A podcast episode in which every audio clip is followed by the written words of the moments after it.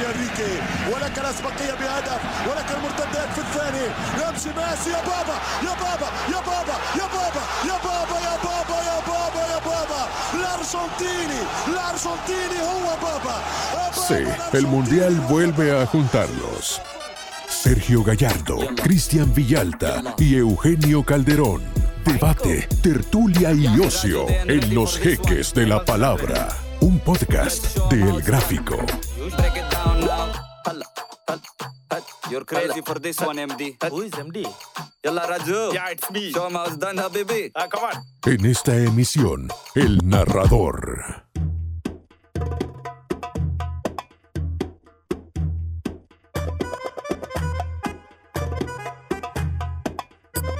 Muy buenos días, buenas tardes, buenas noches, no importa si usted desayuna, almuerza, cena o pernocta, escuchando este podcast, Los Jeques de la Palabra, en su episodio número 10. Ya estamos, hoy sí que en las ultimitas, antes de la Copa del Mundo de Qatar 2022.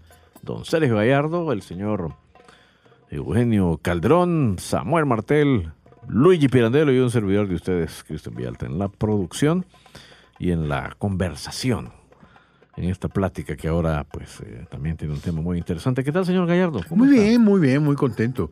Muy contento por un lado porque es un gusto estar nuevamente con ustedes en esta cajita de sorpresas en la que hablamos, cuando se abre la cajita, lo que ha de menester. Eso me gustó. Así es, así es.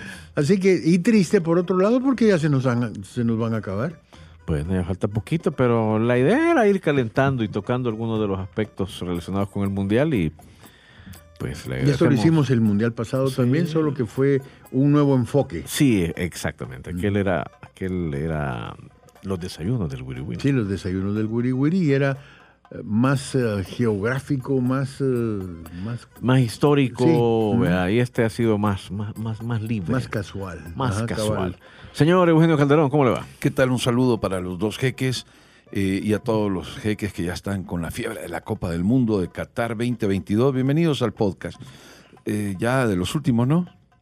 Lamentablemente. Pero tenemos Número 10. muchísimas plataformas y vamos a tener toda la fiesta para Así es. pasarla sensacional. Correcto, pues nada, el tema de hoy es el narrador, O el comentarista, o el comentarista, o el relator. relator.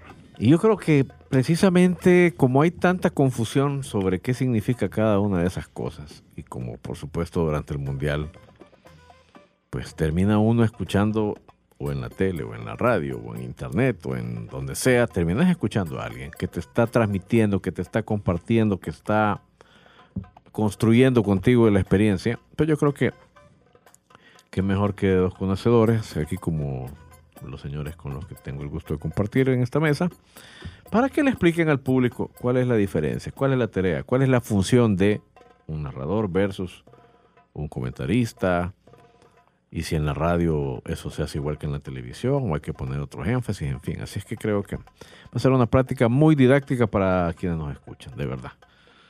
Ya los veo así resumidos en reflexiones a ambos. Sí, sí, sí, sí, sí. Sí, porque muchas veces, Es que se habla poco de eso, fíjate. Y la gente a veces confunde incluso los términos. pues no solamente la gente, sino hasta los mismos narradores lo eso, hacen. bueno, eso es otra cosa. Entonces, por eso era la, la- la reflexión. Porque también una cosa es la narración en, en televisión y otra cosa es la narración en radio, aunque muchas veces eso se ha confundido y el mismo narrador de, de televisión habla como un narrador de, de fútbol, que no debe de ser. Porque eh, al estar narrando, bueno, primero definamos, y eso creo Sí. que lo puede hacer mejor Eugenio, porque él ha vivido más, eh, más, eh, más partidos narrados de los que yo he vivido. Entonces creo que vos te ponías antes de hacer eso con, vamos a definir lo que vas a hacer vos, lo que voy a hacer yo. Bueno, tú narraste también mucho, pero también tuviste la, la posibilidad de narrar otros deportes. ¿no? Correcto, y que se aplica más o menos la misma regla. Sí. Y, y después ya no hay necesidad de poner reglas porque estás tan familiarizado con el socio que te toca que ya cada cual sabe lo que tiene que hacer. Pero tú narrabas o comentabas, Eugenio. Para mí tú eras más Sergio- comentarista que Sergio- narrador. Eh, Sergio ha hablado en, en podcasts anteriores, en programas anteriores, de gente que ha relatado y gente que ha sido comentarista en, en El. Salvador. Eh, a mí uno de los puntos que me empujó realmente a, a que me apasionara tanto relatar como comentar eh, era precisamente esa falta de evolución que había en, en- en- en nuestro país, porque los anteriores tenían la manía o, había- o era el- la costumbre en aquel momento, y tú tenías a un relator y un comentarista en el mismo personaje. ¿Ya? O sea, eh, hablaba de, de- Narraba y analizaba. Sí, entonces el, el- el equipo o la selección en los grandes eventos estaba sobre el borde del área con toda la posibilidad de, de marcar el disparo y poder conseguir el gol, mientras e- el, el tipo que tenías hablándote estaba es que en el Mundial del 68, aquel, y de repente gol. ¿Ya? Entonces eso... eh, Mataba. me, me- empujó a mí después de, que tuve, gracias a Dios, la experiencia de estar eh, un año eh, eh, revisando mucho. viví en España y, vi y me di cuenta y aprendí poco, pero aprendí cómo es y cuáles son las diferencias entre relatar y comentar. Entonces, el relato es llevar al público a la emoción de lo que se está viviendo en el partido hasta que ese momento emotivo pasa, debe entrar el comentario. Porque una cosa es que tú relates, te aprendas los jugadores por el pelo, por el gafete de capitán, por cómo ocupa las medias, por si es más gordito o más flaquito. eh, y saber manejar quién, quién, quién está haciendo el partido en ese momento. Y cuando culmina ya una acción, o el partido, la pelota se va de la cancha o, o se mete un espontáneo, tú tienes la posibilidad y ahí entra el comentarista. ¿Ya? Porque no puedes estar comentando mientras un equipo está generando una jugada que va a terminar en gol porque te va a cortar, te va a llevar a cometer el error de que tengas que cantar un gol cuando estás comentando. Entonces eso ocurría mucho y yo siempre me fijé muchísimo en eso para tratar de, de, si tenía la posibilidad, que al fin llegó, no cometerlo, ¿no? Entonces yo empecé relatando, porque la mayoría de gente que estaba ahí, pues tenía ya más experiencia y eran más comentaristas, varios con los que tuve la oportunidad de trabajar. Y eh, en las mismas necesidades me llevó también en algún momento que habían más relatores, me tocó a mí entrar a la parte del comentario, pero siempre traté como relator de meter al, al público televidente en el partido. Y como comentarista ya es el análisis de por qué y cómo se da esa jugada, bajo qué condiciones. diferente. Es distinto. Ahora, pero eso es en televisión, pero en radio es, eh, me parece que tiene que haber un eh, un ingrediente extra, Sergio, que no Sí, es ni me- siquiera no, periodístico, es la, una es la- cosa más. es la imaginación. La radio, el encanto que tiene es la imaginación. Vos no necesitarla estar viendo porque tenés a un narrador que te lo está describiendo, las pinceladas. Vamos a poner que el narrador es lo que llaman los gringos el comentarista.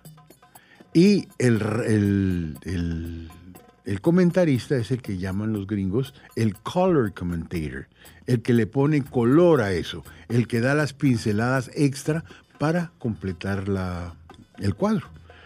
Pero en radio se necesita mucha imaginación para estar describiendo lo que está pasando y trasladárselo y meter al, al- al- oyente en eso. Hubo muchos que se fueron de la radio a la televisión y no cambiaron para nada. Incluso se veo mucho cuando Cantor se llamaba, ¿verdad? Andrés, sí. Andrés llegó al mercado anglosajón, que veían en Univisión, creo que estaba él, ¿verdad? Y Sí, entonces, él- él, digamos que consigue un, un salto de calidad cuando marca un estilo propio del gol. mira, A yo creo a que no era el lo estilo... hizo, eso lo, lo catapultó, digamos, a estar en, en estas multinacionales eh, y en Estados Unidos por, por el famoso grito del gol. Cabal. Ahora, lo que pasa es lo siguiente.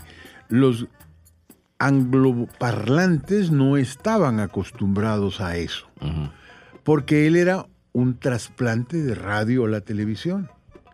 Los eh, comentaristas, los narradores, los narradores, pongámosle, han- ingleses generalmente lo que te hacen es dar una referencia a quien lleva, pero no cometen el error de los latinos que dicen avanza por el costado izquierdo. No me lo digas porque yo estoy viendo en la tele y tengo dos ojos y me doy cuenta que va por el costado izquierdo. Levanta la cabeza. Sí, yo lo estoy viendo, no me lo tenés que decir.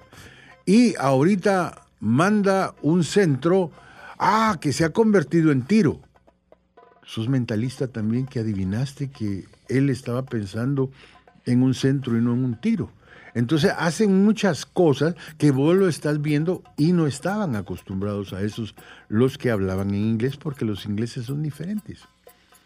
Nosotros con Rodrigo tuvimos a nuestro cargo la narración y el color del fútbol italiano en el Canal 12. Rodrigo Arias.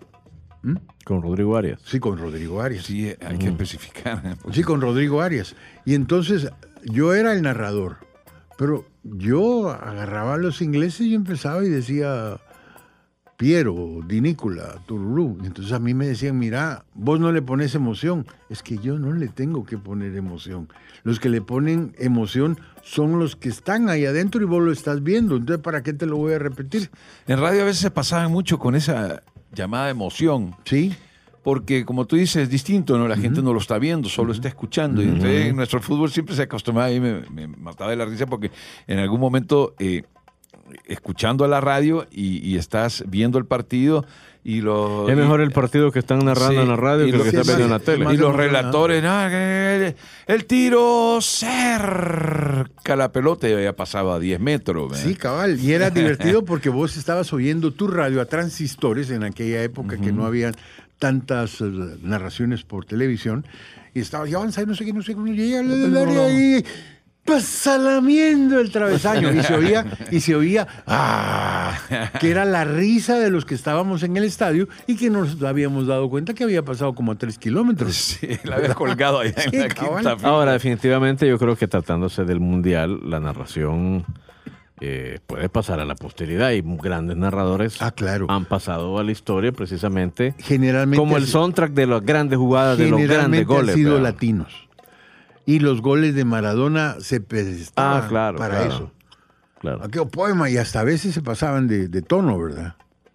No, la narración del gol de Maradona con aquel argentino famoso. Morales, Morales es Miguel Ángel Morales. extraordinario. O sea, a pesar de que el tipo estaba muerto en llanto por su patriotismo, porque era su país, porque le estaban ganando Inglaterra en la época de las mal y todo lo que quieras, pero extraordinario. Pero y, a veces y hoy, le- hoy hay muy buenos, por ejemplo, a, a mí me gusta mucho este que eh, dice y se apoya mucho en señoras y señores, que está creo que en ESPN en estos momentos, un argentino ya, un señor de que unos 70, 75 años, muy bueno. No sé si es miembro, ¿eh? No sé. No, Niembro no, No, creo. No, ese, ese es el joven, ¿no? Ese es el redactor joven. Pero últimamente... ¿Será Mariano? Eh, pues este llegó y, y a, a mí me parece que para relatar es... Miguel Simón, ¿será? No, no, ese no, es un desastre. Sí, no, estoy tratando. Es que No. todos son argentinos ahí. Sí, pero hay, uno muy no le han bueno. Hay difícil. uno muy bueno que está haciendo Champions. A mí me encantaba está- Macaya Sí. como, como Claro. comentarista. Era Y en México, en México ejemplo. también han habido muy buenos. eh. También. A mí me gustaba Salcedo. A mí también, Salcedo era genial. Este va a ser el último mundial de uno de los mexicanos más conocidos, el perro Bermúdez. Ya dijo que Y yo creo que Se jubila. ajá, y yo creo que también por ahí va la salida de, de un José Ramón Fernández que, sí, también. que también es, es muy, muy bueno. Pero el perro creo que ha sido más influencia porque muchas de las expresiones las repiten.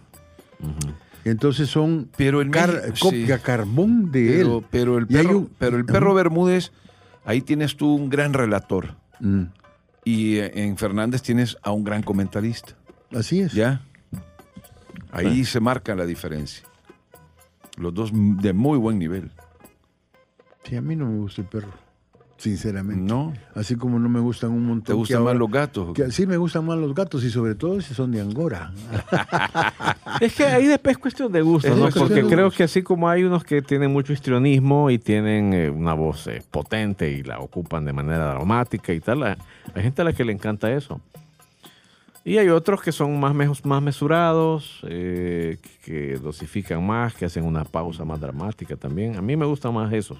A mí me gustan más esos que aquellos que agarran y... Pero hay y gente va. a la que le encantan los que le Sí, le meten el encantan, drama y, vamos a mirar y, Y, y lo peor es que abaten con las mismas expresiones. Y la bolita, y la bolita, y la chibolita, Sí. y la pelotita. Son Y cántelo relleno. conmigo, cántelo conmigo. Y ya están sacando en el centro. Pero, pero ese estilo también es el que le gusta a mucha gente. Es que- así es, así pero, es. pero también es importante. Para mí es clave y para mí no hay satisfacción más grande que salgas de relatar o de comentar un partido importantísimo y te encuentres a la gente que lo vivió el partido. Porque hemos revisado, hemos visto, hemos escuchado una innumerable cantidad de partidos en la que tanto el relator y tanto el comentarista no tienen ni pi idea de lo que está pasando en el partido. Y eso es clave. Eso tienes que, que ver fútbol, tienes que saber un poco, tienes que saber qué equipo, qué Pero jugadores mira, tienen. Yo creo que ni eso, fíjate. Yo creo que es una cuestión de estar en, estar en lo que estás.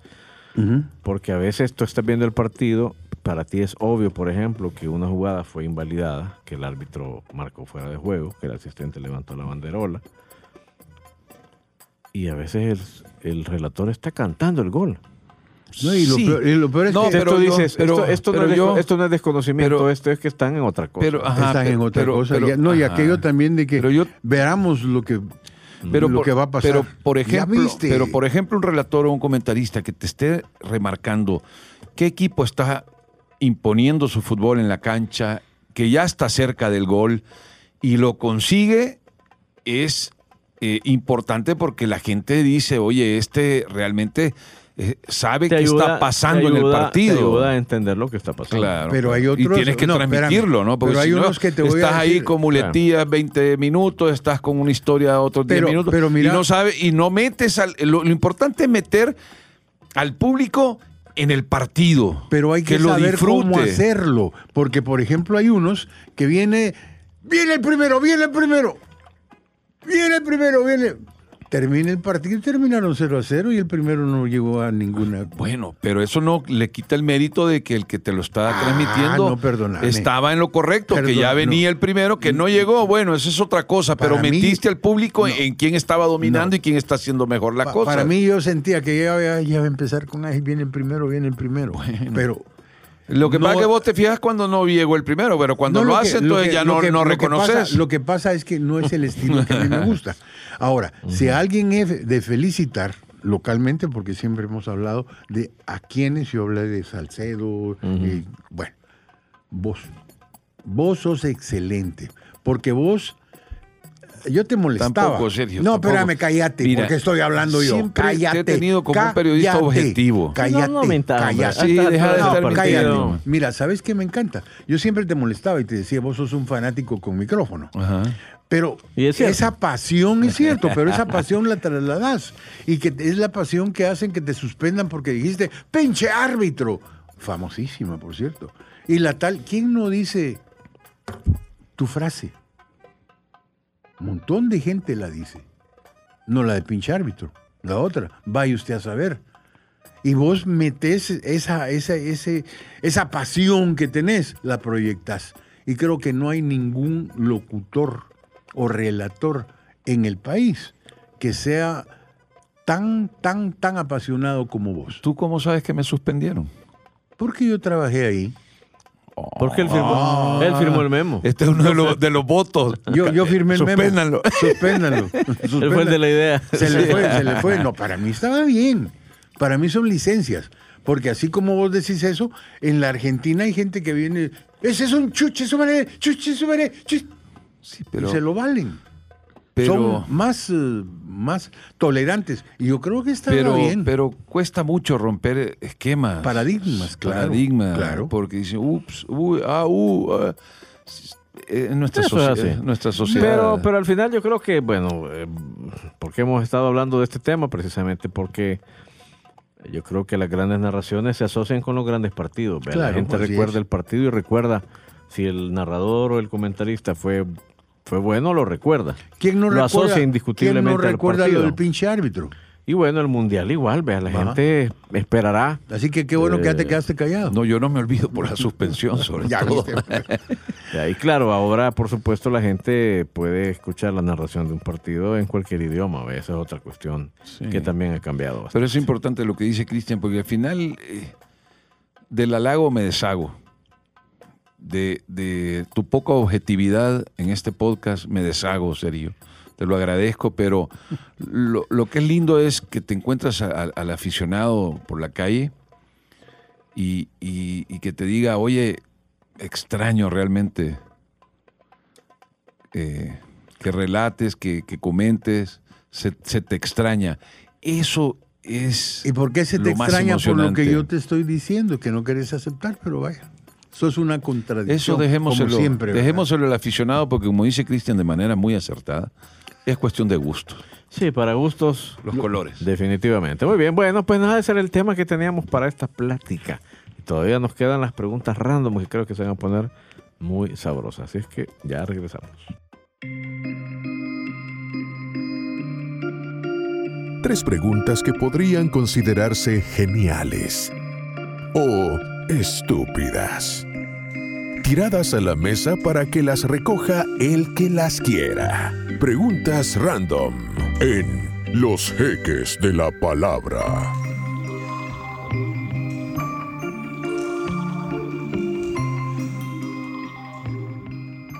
Bueno, continuamos acá en los eques de la palabra, preguntas random. Este.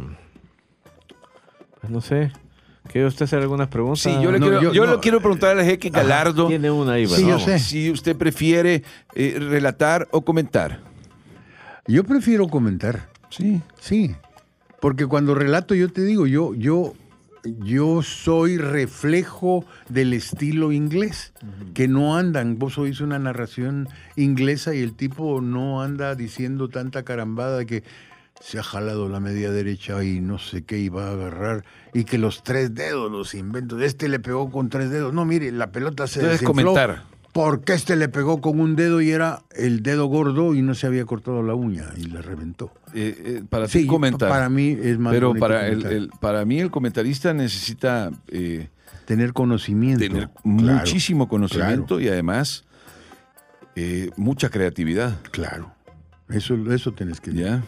Porque no vas a decir cualquier cosa. Y alguna, tienes que decir e algo incluso memorable. estar bien preparado vea, de cara Claro. al partido, hacer alguna investigación. Tener datos, Hacer historia, cabal. Sí. goles eh, que se puedan parecer a una jugada. Y la otra cosa, el momento. timing.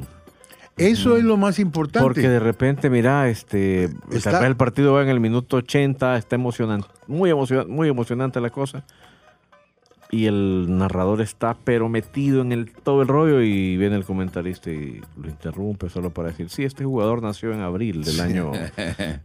sí, Sí. mide metro setenta y ocho. es eso, uh, anticlímax sí, el sí. comentario. Sí. No, y el, igual el relator. porque hay un tiempo para todo. Sí, Sí, porque el relator va que Neymar, Kylian le pegó y la pelota afuera. Ya. Pero ese relator no tiene porque si sí es que le pegó afuera porque le metió mal el pie derecho y tenía que definir. No, ese ya es el comentarista. Sí, pero si sale con un dato que no viene al caso, o peor aún, sí, este... La pelota en el poste, minuto 91 y O mira, no, es que en agosto o del igual, o- 83. sí, o igual está la cosa muy sabrosa y viene y dice, sí, bueno, este, saludos.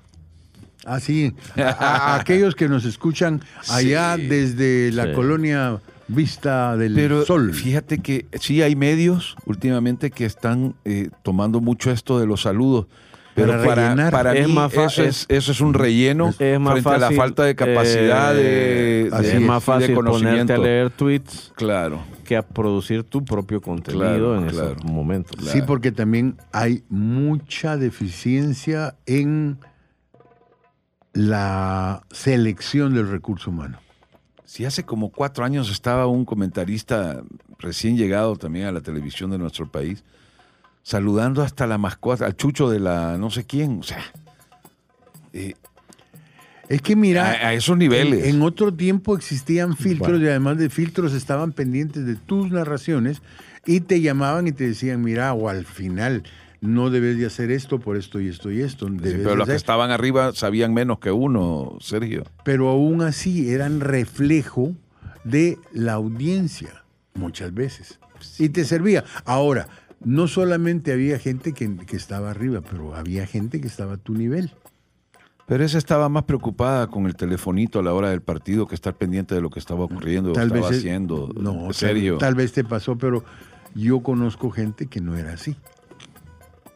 Bueno, Sí. Va- a ver, vamos a comenzar con el listado. No, no, No. no, ahí dejémoslo. Ahí, Ahí dejémoslo, ahí dejémoslo. Ahí dejémoslo. Bueno, pues nada, este, hasta aquí lleguemos con las preguntas random. Nos quedan todavía otros contenidos para compartir en esta emisión. ¿O quiere usted hacer alguna pregunta extra? No, yo no, yo tranquilo. ¿Verdad? Bueno, Pero usted no respondió.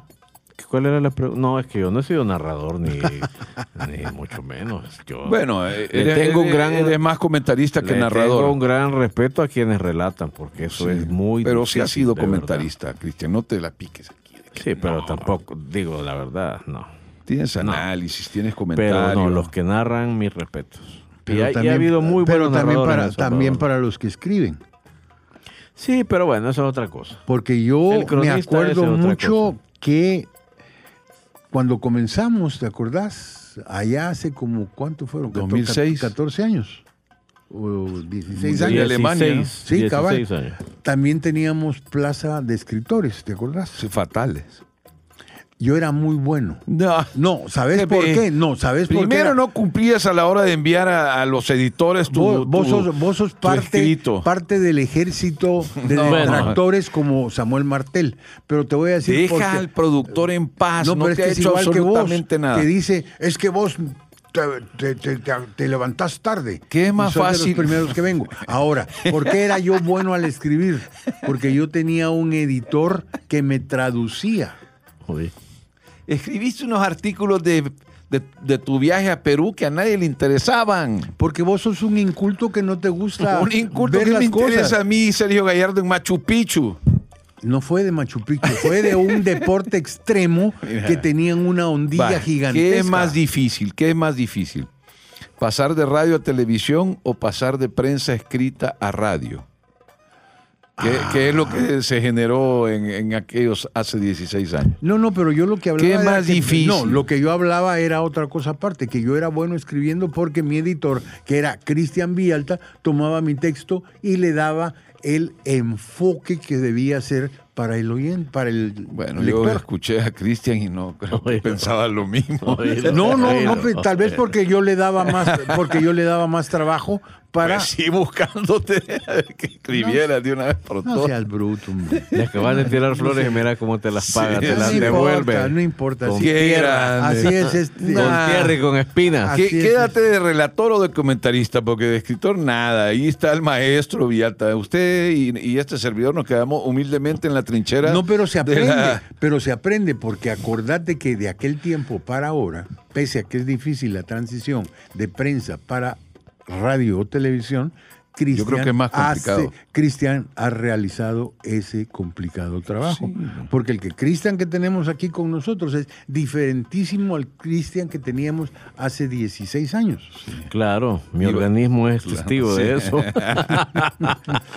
bueno, hasta aquí ya dejémosla, ya se puso demasiado acaramelada aquí la cosa. Digo, pues, Ya pasó el momento Kodak. o sea, Estaba yo, yo tirándole flores a todos y estos infelices matándome a mí. Es que estás en, estás en la mesa de los infelices.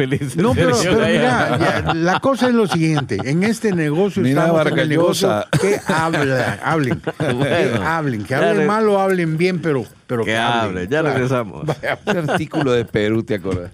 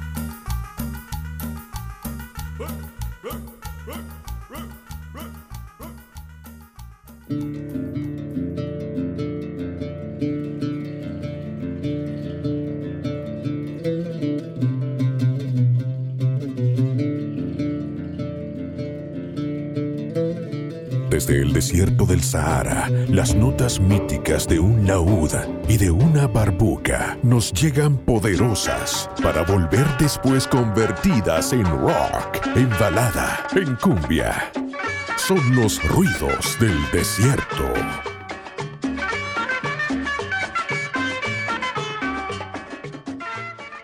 Bueno, aquí estamos de regreso, segundo bloque de Los Ejes de la Palabra, episodio número 10, y estamos en Ruidos del Desierto. Y hoy vamos a, bueno, el señor Gallardo nos va a contar algo de uno de mis cantantes favoritos. ¿Ah, sí? ¿Quién es? ¿Es del mundo árabe, no? No. ¿American? Es Sí, americano, por americanísimo. ¿Country music? Sí. Así es, así es. Y que su vida sirvió de inspiración para una película que se llamaba. ¿Cómo se llamaba? John en algo. Sí, ¿verdad? Ajá. Era buenísima, que le valió Oscar, creo yo, a, a Phoenix, a Joaquín. Yo creo que le valió La nominación. nominación. Y lo mismo a la niña Witherspoon, que era la esposa. Sí. Y excelente, lo hicieron muy, muy Estamos hablando de Johnny Cash. de Johnny Cash.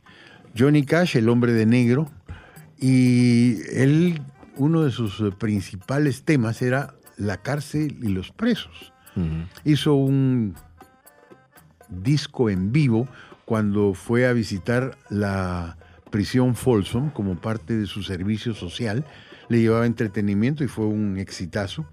Y lo saco esto, lo traigo a cuento, porque resulta que la canción que vamos a presentar tiene que ver con presos. Y tiene que ver con aquello de que el dinero easy comes, easy goes, dicen. El dinero que llega fácil se va fácil. ¿Qué pasó? Pues había un tipo que era un delincuente y hace un robo. Y el botín, cuando lo van a capturar, lo entierra. ¿Y dónde lo entierra? En el desierto. ¿A quién se le ocurre enterrar en el desierto cuando el desierto es cambiante con tanto viento de un año para otro? Pero que, que ahora hay máquinas que detectan metal rápido. Pero eran billetes, ¿no? ah, solo, era- solo eran billis. Era- lo eran los billis. Entonces vino el tipo, agarró el botín y fue Y lo enterró. y lo enterró. Y él dijo, mira, eh, a ver, me voy a fijar a, Dos cactus. a- aquel, aquel ¿Y de qué sí, el desierto de Las Vegas o qué? Me imagino que uno de esos desiertos Ajá. tiene que haber sido. Y entonces la canción trata de que el preso se fugó. Y entonces lo primero que necesitaba era dinerete. Y fue al desierto a buscar su Uh, había dejado un mapa. cabal en la cabeza. Ah, no, no y lo había entonces, dibujado. entonces el chamuco lo vio que iba. Ajá, ya vas a ver, ja, ja, ja", porque era la risa del chamuco, porque se burló de él y el tipo creía a la derecha, dije yo. No, no está aquí. Entonces era a la izquierda. No, y traía a la ley detrás, ya le iba a caer otra vez. Y él va de buscar y buscar y buscar el tal dinero enterrado en el desierto. Y el chamuco muerto de la risa porque se lo había cambiado y no logró agarrar el desierto o te lo deja no te, lo deja eh, para Por eso no la canción se llama incógnita. Perdido en el desierto. perdido en el desierto. Bárbaro. De Johnny Cash. A burning hot sun, a cry for water. Black wings circle the sky. Scrum somebody's calling. You're lost on the desert to die.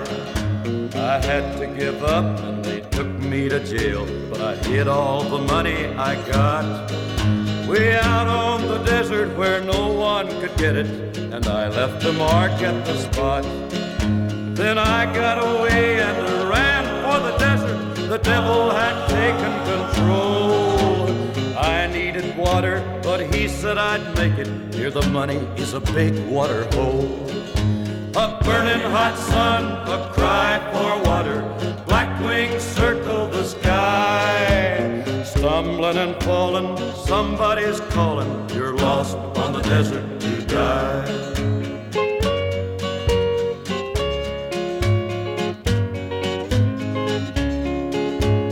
Just up ahead is where I left my mark, or it may be to the left or the right. I've been running all day and they'll catch up tomorrow. I've got to find it tonight. Then up jumped the devil. Ya éramos árabes sin saberlo. Las pistas están entre nosotros, en lo que hablamos, respiramos y comemos.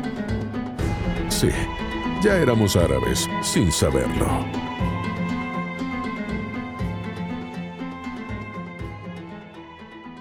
Bueno, aquí estamos en el último bloque de esta décima emisión de Los Jeques de la Palabra. Ya éramos árabes sin saberlo. Me encanta, me encanta que me pongas a adivinar. Sí, pero la verdad es que es imposible acertarle aquí, mi amigo. Sí. Pues nada, hoy tenemos nombres de grupos y programas salvadoreños, pero en árabe. Así es que tenemos cuatro, vamos a arrancar. Hoy no se las voy a poner tan difícil. Así se, así se, se escucharía en árabe el título de Con zapatos de tacón. Famosa canción de Marito Como al Cabi. Como se al Cabi, las chicas se ven mejor. Con, póngalo otra vez, escuchemos, quiero ver. Como al Cabi. Ah, con los sapos que mal caben mis pies. Muy largo está Así, eso, ¿no? Está larguísimo. Vamos a escuchar este otro. Este es, este es este grupo. Yo creo que ya no existe este grupo. vea, Se llamaba Los Chivazos de Armenia. ¿Se acuerda usted? No, no me acuerdo los chivazos de Armenia. Chivazos de Armenia. Sí, ¿cómo se llamaba el, el, el, el vocalista? Era un gordito, ¿verdad? Tito, mira, él ya falleció, ¿verdad? Ah, ese era el, de, el de la ah, chanchona. El de la chanchona de Arcadio. Uh al inicio tenía el grupo que se llamaba Los Chivazos de Armenia. Qué bonito ese no me enteré nunca. Escuchemos cómo se dirían Los Chivazos de Armenia. Etasallalu Armenia. Retosando en Armenia. Solo Armenia se alcanza a distinguir. Yo conozco un chivazo de Armenia. ¿Ah, sí? Sí. Colega. Saludo. A, Ah. A William Velasco, chivazo de Armenia. Ah, es chivazo. Sí. Anda siempre con, con, con el peine y aquella Ay. cosita, el, la, la del...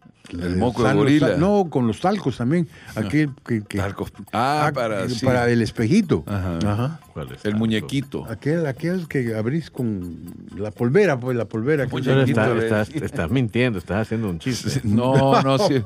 Chivazo de Armenia. Es para, es para el quitarte, muñequito. es para quitarte, es para quitarte el brillo. No estoy hablando. No, es cierto. No. Entonces sí es chivazo. Sí. No, es chivazo de Armenia. Chivatada. De Armenia. Y el moco de gorila o esperma de elefante, no sé cómo se llama esa cosa. No sé, yo no. las cosas que usted utiliza. Sí, solo usted sabrá. Sí. Es que esas las vi en Bueno, loco, esas las vi en loco Pobre- por Mary. Pobre Velasco. Pobre. Velasco le van a decir, mira, ahí te estuvieron cargando en, Sí, en el en Spotify, en eh, Deezer. Y a decir, ¿cómo? ¿Quién, es? ¿Quién es? ¿Quién Uno- es? Unos jeques. No, no, Hekel. Uno es que, bueno, este, fiebre amarilla. ¿Cómo se escucha fiebre amarilla en árabe?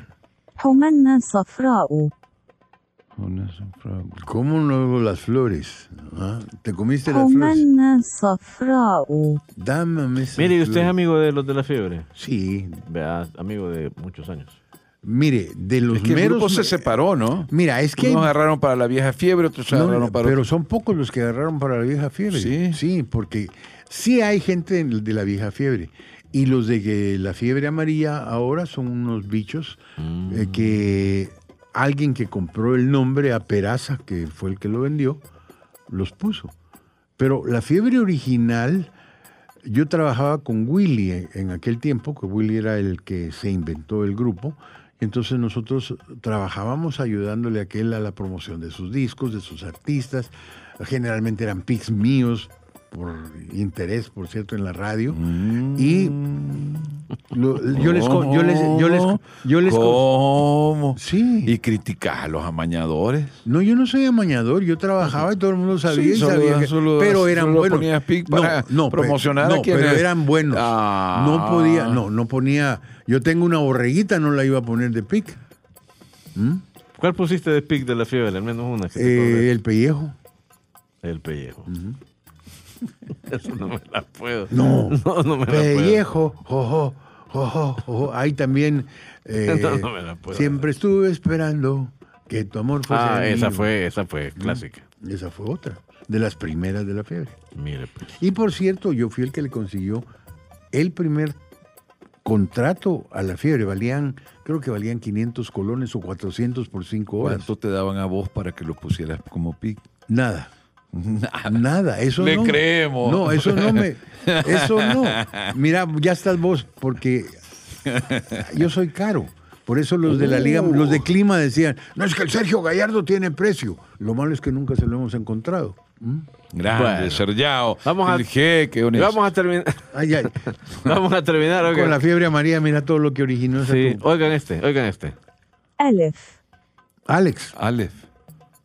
Aleph. Aleph, Así ese es un gran el Oiga, uno de los máximos exponentes salvadoreños de la pintura. Sí, así es. Saludos, Así se, gran así, abrazo. es- Aleph. Aleph. Así se pronuncia. ¿Está usted seguro? Es que qué cortito eso. ¿Pero qué significa en español? Aleph. Vamos a ver, vamos a ver. Están ahí este, ajustando. Sí, los, pro- Estamos- productores ya están. ¿Esa era? El traductor. Qué? Ah, oiga. Ah, sí, así, así se pronunciaría el nombre de su programa, famoso, pero en árabe. ¿Cómo quedaron? Póngalo de nuevo. Eiza ah, Cano. Sensacional. Ah, Como fútbol profesional. Eifa Bueno. fraternidad de jeques es esa. Sí, fraternidad de jeques. Ahí va Lirio Guerra. Nos ponemos de acuerdo para... Caminito de hormigas. Cam Camino de hormigas es la nueva que ha salido con esquina opuesta y el Monseñor pero del no- Rock and- del- Del rock. No es la fraternidad de los arrepentidos. No, no, no, no. Yo ¿No? siempre he hecho las No. cosas y nunca me he arrepentido de nada. Sí. Porque hoy está de moda eso, ¿no? Joden 60 años y ya después se hacen los arrepentidos y que ya... me- Ah, sí, es que mira, y, y también Ahora son soy buenos. el gran ejemplo. de- Sí, porque mira, no hay mujer más virtuosa que una peperecha arrepentida. Y entonces así se dan los golpes. Qué manera de cerrar este podcast. Sí, vámonos mejor. Sí, no. Esa es una frase histórica, apúntenla. Sí, ¿Quién la habrá pronunciado? Y, y es un axioma. A esa fraternidad yo no voy a ir nunca. No, y de- me- con esos mensajes. Sí, yo menos. Buenas. Qué eh, malos me van a Gracias a ustedes por su amable sintonía. La seguimos en una próxima emisión, en un próximo episodio de Los Jeques de la Palabra. Y hasta acá llegamos, parqueados en el oasis, a las sombras de las dunas. Hasta la próxima emisión de Los Jeques de la Palabra, un podcast de El Gráfico.